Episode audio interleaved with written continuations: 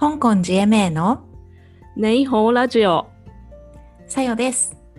なおこです。香港で暮らすさよとなおこがアジアのカルチャー、海外生活、仕事についてお話しします。今日はリクエスト。そうですね、リクエストをいただきまして、リッチャさんから。ありがとうございます。リッチャさんは、えっ、と、リッチャさんのポッドキャスト、何でしたっけ？そうですね。やってますね。りょかっちさんと一緒にそうそうそう。う。やいやい。やいやいラジオ？はい。うん私たちよりずっと先輩ですね。あ、そうそうそう、ポッドキャストの先輩の。そうそうそう。リカさんからこの間メッセージをもらって、はいネホラジオ聞いてますっていうことで、ありがとうございますあ。りがとうございます。そうか、でリカさんなんですね、リッチャさんは。あ、そうなんですよ。リカさん、私メルカリの時に PR が一緒でした。はいはいはい。なおちゃんは？なおちゃんは何私は、ね、あ、裏どんぐりつながりですかね。どんぐり FM というそうそうそう。伝説のポッドキャスト。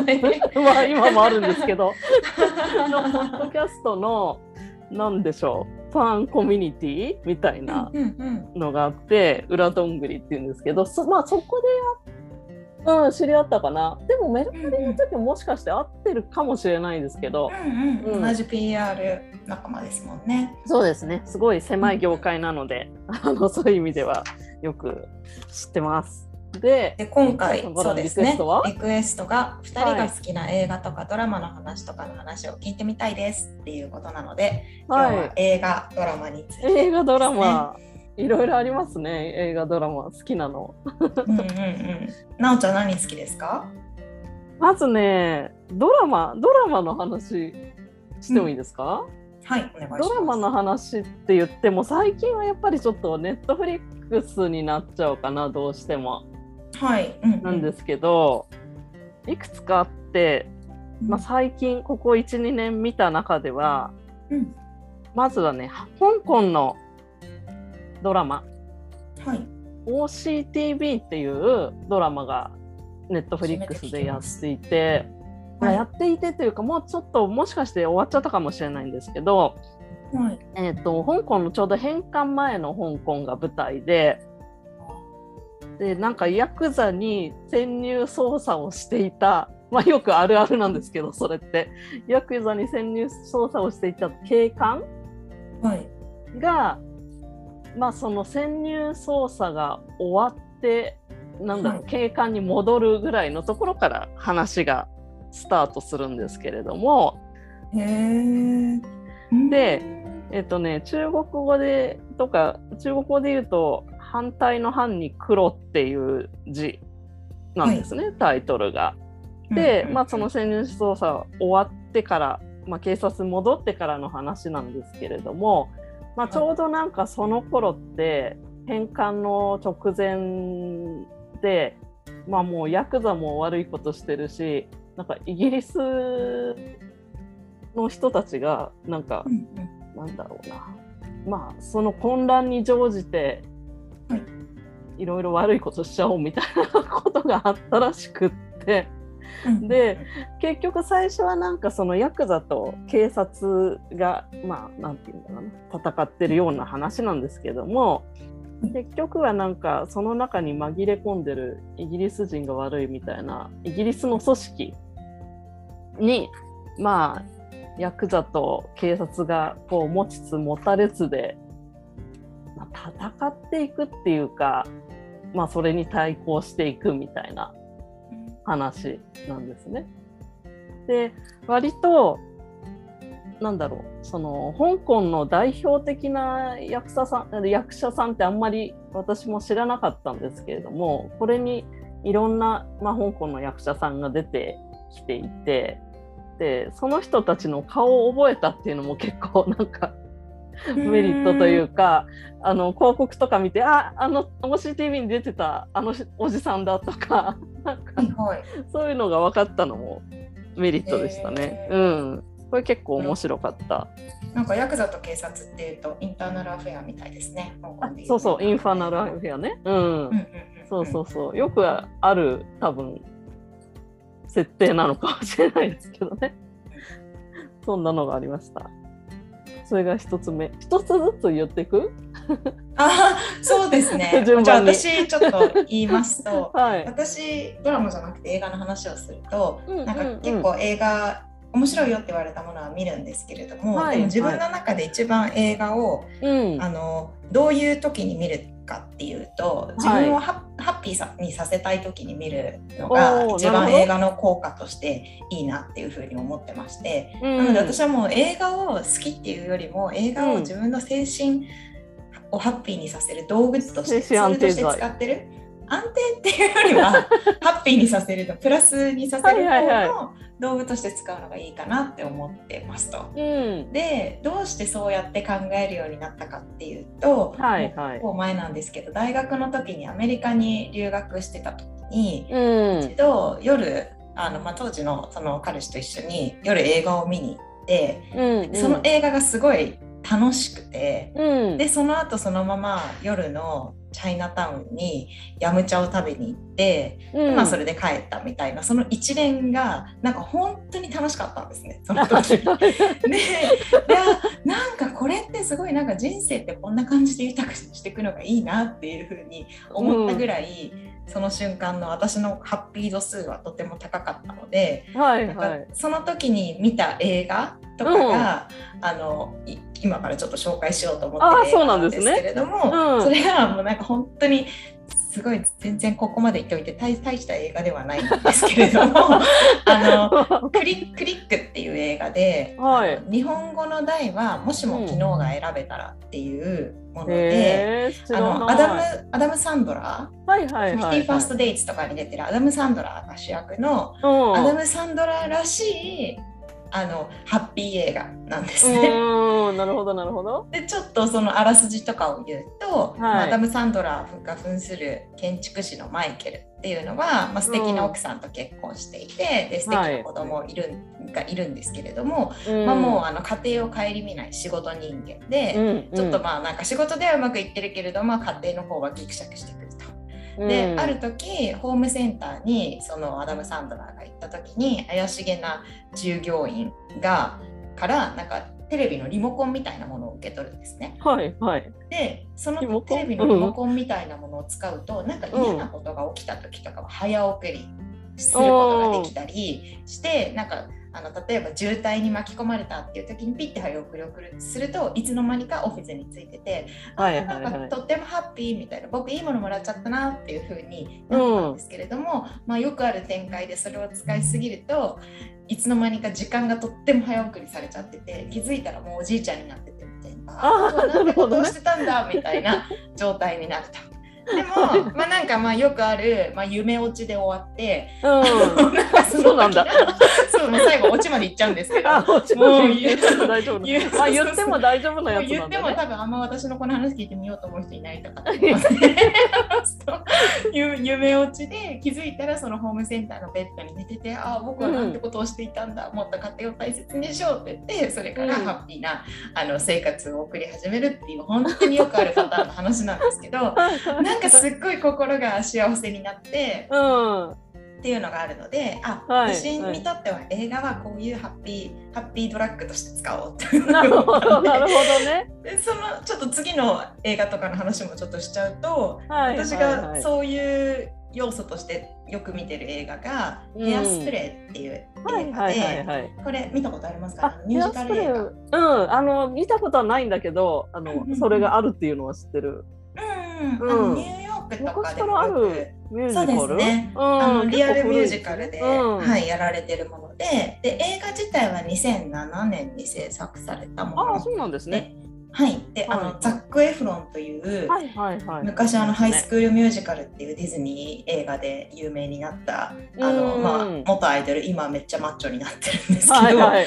そのザック・エフロンが主演の映画でこれうもんなんか別に心がなんか辛くなるとかそういうこともなくたただハッピーになれる映画うん。なので、なんとか何度かそのなんか精神ハッピーにしたいなと思った時に見たりしてます。なるほどなるほそうど。そうそう。え、それで言うと、なおちゃんは、ね、映画は、映画はね私はね、なんかね、まあ、どこだろうな、ハッピーもあれば、はい。なんかそつズドンと落ちたい時性があって、はい。あのそこの世界に入りたいなみたいな。うん。のが一つ。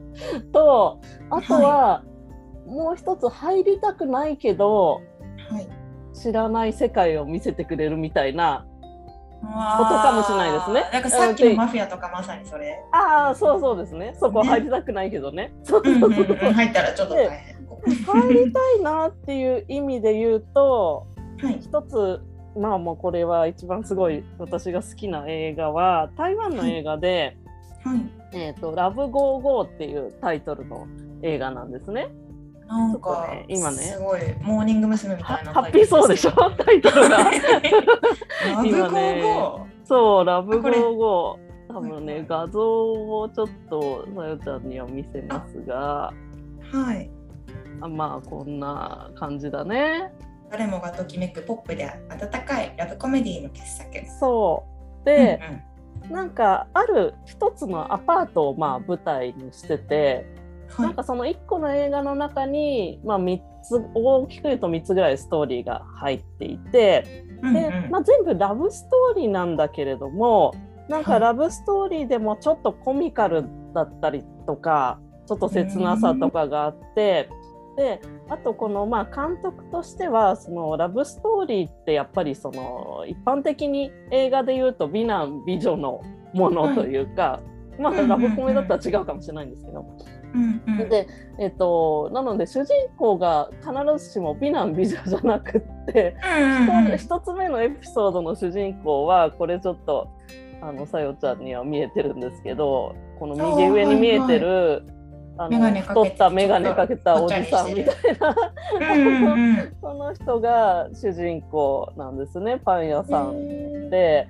で2つ目の話はあの一番ねこの下に写ってるちょっとぽっちゃりした女の子、うんうんうんいつもねケーキとか食べてるんですけど、まあ、その子が主人公で、はい。まあそんなにハッピーエンドのラブではないんですけれどもうんちょっとコミカルで面白くってでなんかその台北のパン屋さんの景色とかその、なんか台北のね屋上って私結構好きで、うん。ざっくりしてるんですけど なんかビルの上ってことビルの上になんかちょっとした違法建築があったりとか、なんかとなるほど。感じはなんですよ。台北の屋上ってなんか不思議で、あそこにどんな人が住んでるんだろうってちょっとね、思ったりとか、いなるほど。なんて言うんだろう、すごく興味を引く要素なんですよね、私にとっては。で、全然余談なんですけど、台北の屋上を集めた写真集とかあって、えー、そんなのがあるんですね。私と同じことが好きな人がいるんだと思ったんですけれどもそういうう、んうんなんか屋上もねあの結構大事な場面として出てきたりしてうん。まあうん恋愛だけどなんだろう人間にフォーカスしたような内容かな。なんか、うんパッとこの映像を見ると、あちびまる子ちゃんとか、そういう系の ドラマ版なのかなっていうようなあの印象を受けました。そうかもしれない。まあ、うんそこまでほんわかしてないかもしれないけど。でこのねなんか監督チェン・ユーシャンっていう監督なんですけれども、はいこの作品が出たのが99年って日本はそうなのかもしれないけど台湾では多分97年に出ててその前にもう一個「熱帯魚」っていう別のあの95年に作品を出しててそれでデビューしてるんですけれども、まあ、それからその2つ結構いい作品だったんですけどその後はねずっとなんかその長編映画から離れちゃってうんあの何年も。CM の方にフォーカスしてたらしいんですね。で去年なんか日本ではあの放映されたみたいなんですけれどもそのチェン・ユーシャンの「1秒先の彼女」っていう新しい映画がうんあの放映されたみたいでこれもちょっと私もまだ見たことないんで見てみたいなと思いました。でこれが一つ目ではい。一つ目はえっ、とねフランスの映画でこれはアデルブルーは熱い色っていうはい。お話なんですけれどあも、女性同士の恋愛そうですね女性同士の、まあ、恋愛の話ですうね。んであのーこのブルーの髪のうんうん子が、えっ、とレア・セドゥって知ってます？女優さん。初めて聞き他に。何に出てるかな？結構ねファッション誌とかにも出てるから007とかにも出てるので、えー。あのー結構もう今はメジャーな感じの人なんですよね。でこの人が、まあちょっとあの男の子っぽい感じの見た目でブルーの,、はい。あのショートカットのあの見た目なんですけれども、こうんうん。の子ともう一人、まあ、ちょっと髪の長いあの、まあ、女性っぽいような見た目の女の子の、まあ、出会ってからカップルになってその後なんかちょっとぶつかり合ったりすることも含めてのなんかドラマみたいな感じなんですけれども、うん。と初めて2人が出会う場面っていうのが、はもうねなんかこのレレアセドゥの流し目というかはい。かっこいいんですか？すごくかっこいいんですよ。あのあの信号のところですれ違うんですけどへちょっとーこんな感じで見られたらついてっちゃうかもみたいな。まあ、写真だけで見るる。とこれなこのね写真なんですけど、ちょっと睨んでるようにしか見えないかもしれないんですけど、うん。まあ、ちょっとねあの素敵な視線の持ち主ででこれ結構性的描写も多いのでもしかすると R 指定とかになってるかもしれないんですけれども、まあ、別にその性っていうところだけを書いたものではなくてなんかまあちょっとした、なんだろうな育ちの差というか階階級というところまではいかないんでしょうけれども、まあ、そこでの2人の葛藤とか、あとなんかこの監督がすごくこだわりの監督みたいでもう本当になんか台本があんまりないとかだったかな確か。それで、あのでもなんか2人のこうなんて言うんだろうな内面が出るまで全然カットしてくれないみたいな。へーすごい。なんかすごい厳しい感じでもうなんか2人とももうこの監督のには出たくないみたいな感じなんで まあね何何回もそういうなんて言うんだろう性的なシーンを撮ったりとかしなきゃいけなかったからすごい撮影自体は大変だったらしいんですけれどもその分なんて言うんだろうすごい生々しい感じとかも出ていてあのとても印象に残る作品でした。うんうん、いや、ちょっと見てみたいと思います。これは面白いです。であともう一個がね、でもう一個がですねこれもうーんあんまりふすごい不思議な世界なんだけど、はいあんまりここには入りたくないけどとても、まあ、映像が印象的な作品で「うん。まあ、3人の女」っていう作品なんですね。ではい。これいつかな？80 70年代か80年代とか結構まあ前の作品なんですけれどもなんかうん。3人の、まあ、女性の、まあ、ここにちょっと説明を読みますけど女性3人の関わりを通じて女同士の虚栄反発嫉妬など感情の絡みを書くっていう風に書いてあるんですけれどもう。うん。あのうんキャリーっていう映画知ってます？キャリーって聞くと、セックス・アン・ザ・シティを思い出しちゃうんですけど、それではない。それではなくってあのースティーブン・キングの作品なんですけれども。1976年。結構そう前ですね。これ結構古いあの、うんうん映画ででこれ結構特徴的な、まあ、主人公あのクラスでいじめられてる主人公のこの話あの女性の女の子の話なんですけれどもなんか最後にねなんかちょっと真っ赤な血を浴びたりして結構映像がショッキングなあのものなんですね。そうですね。うんでもしかしてうーんこの主人公のこの写真とかをどっかで見たりしたことがあるかもしれないんですけどこの主人公を演じてるのがシシー・スペイセクっていう女優さんなんですね。でまあ、はい、作品キャリー自体も結構もうシシー・スペイセクが特徴的なあの作品だったんですけどその人があのこの「3人の女」っていうのにも出ていて。でとってもねこれもなんか映像が不思議な感じの作品でで、そのシシー・スペイクセイクが、まあ、ピンキー・ローズっていうちょっとあどけない感じの最初は女の子なんですね。で、うん、まあ子供みたいな感じででもう一人なんかモデルさんみたいなミリーっていう女性が出てきてでそのミリーは、まあ、結構嫌な 嫌なやつっていうかなんか多分そのピンキーのことちょっとダサいやつだと思っていて。なんかちょっとバカにしてるような雰囲気なんですね。でミリーは結構モテモテで、なんかでもピンキーはちょっとそのミリーを無邪気に真似したりとか格好真似したりとかなんかしてるんですけれどもなんかある日ピンキーがなんか自殺を図っちゃうんですね。でだけど、あの復活してでなんか記憶喪失になっちゃうんですよね。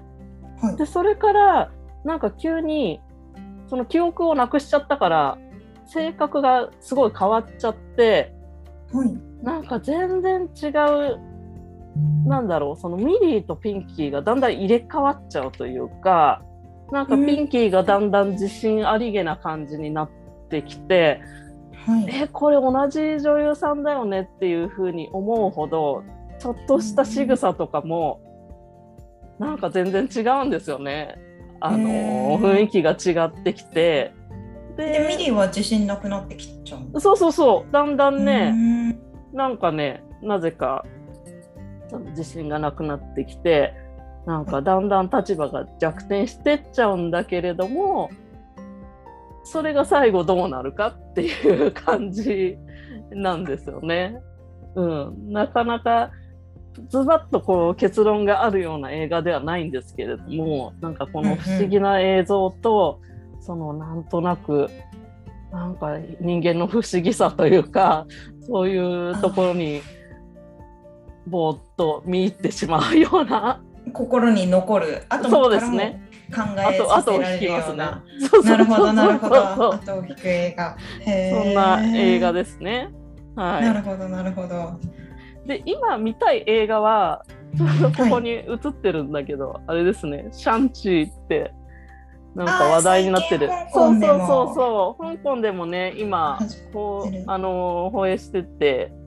マーベルのアメコミのマーベル関係のやつですよね。そう、うんうん、マーベルが初めてそのアジア系のヒーローを主役にしたっていうものですね。これちょっと面白そうだから見たいなと思ってて、香港で私映画館行ったことないので、台湾ではね、結構行ったことあるんですけど、ちょっと、うん、うん、これは絶対いろんな場所でやってるはずなので、見に行きたいなってちょっと思ってますね。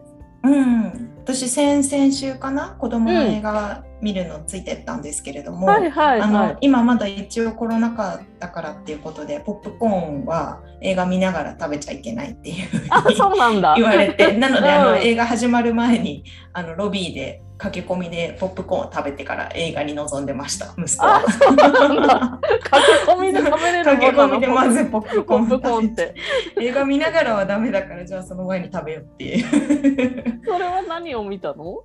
その時はもう本当に子供がの目線であのパウパトロールっていう、ネットフリックスでもやってるんですけど犬が主役の,、あのヒーローものです。えー、知らない。パウパトロール。パウパトロールっていうやつで、あの、うんえーと、映画館で映画館が揺れたりとかだったりあのちょっとその 4D かな？4D 映画でした。うんうんうん、4D って何？4D は 3D っていうのがあの眼鏡かけて飛び出たりするものなんですけど、はいはいね。うん、プラスのもう一つの D っていうのは体感できるものなので、椅子が濡れたり水がかかってきたり空気がふわって出たりとか、それがあるのが 4D 映画ですね。あそれは子供大喜びそうしそうな。そうですね。はい。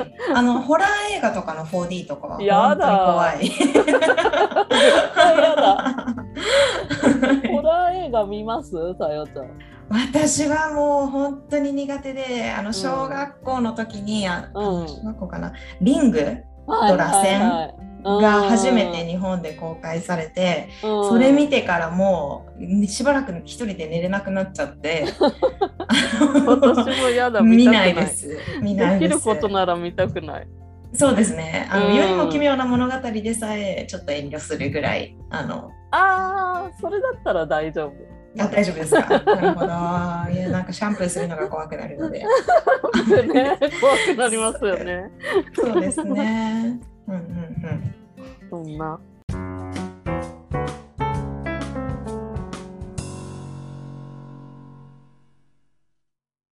はい、ちょっと長くなってしまったので、ここで一旦終わりたいと思います。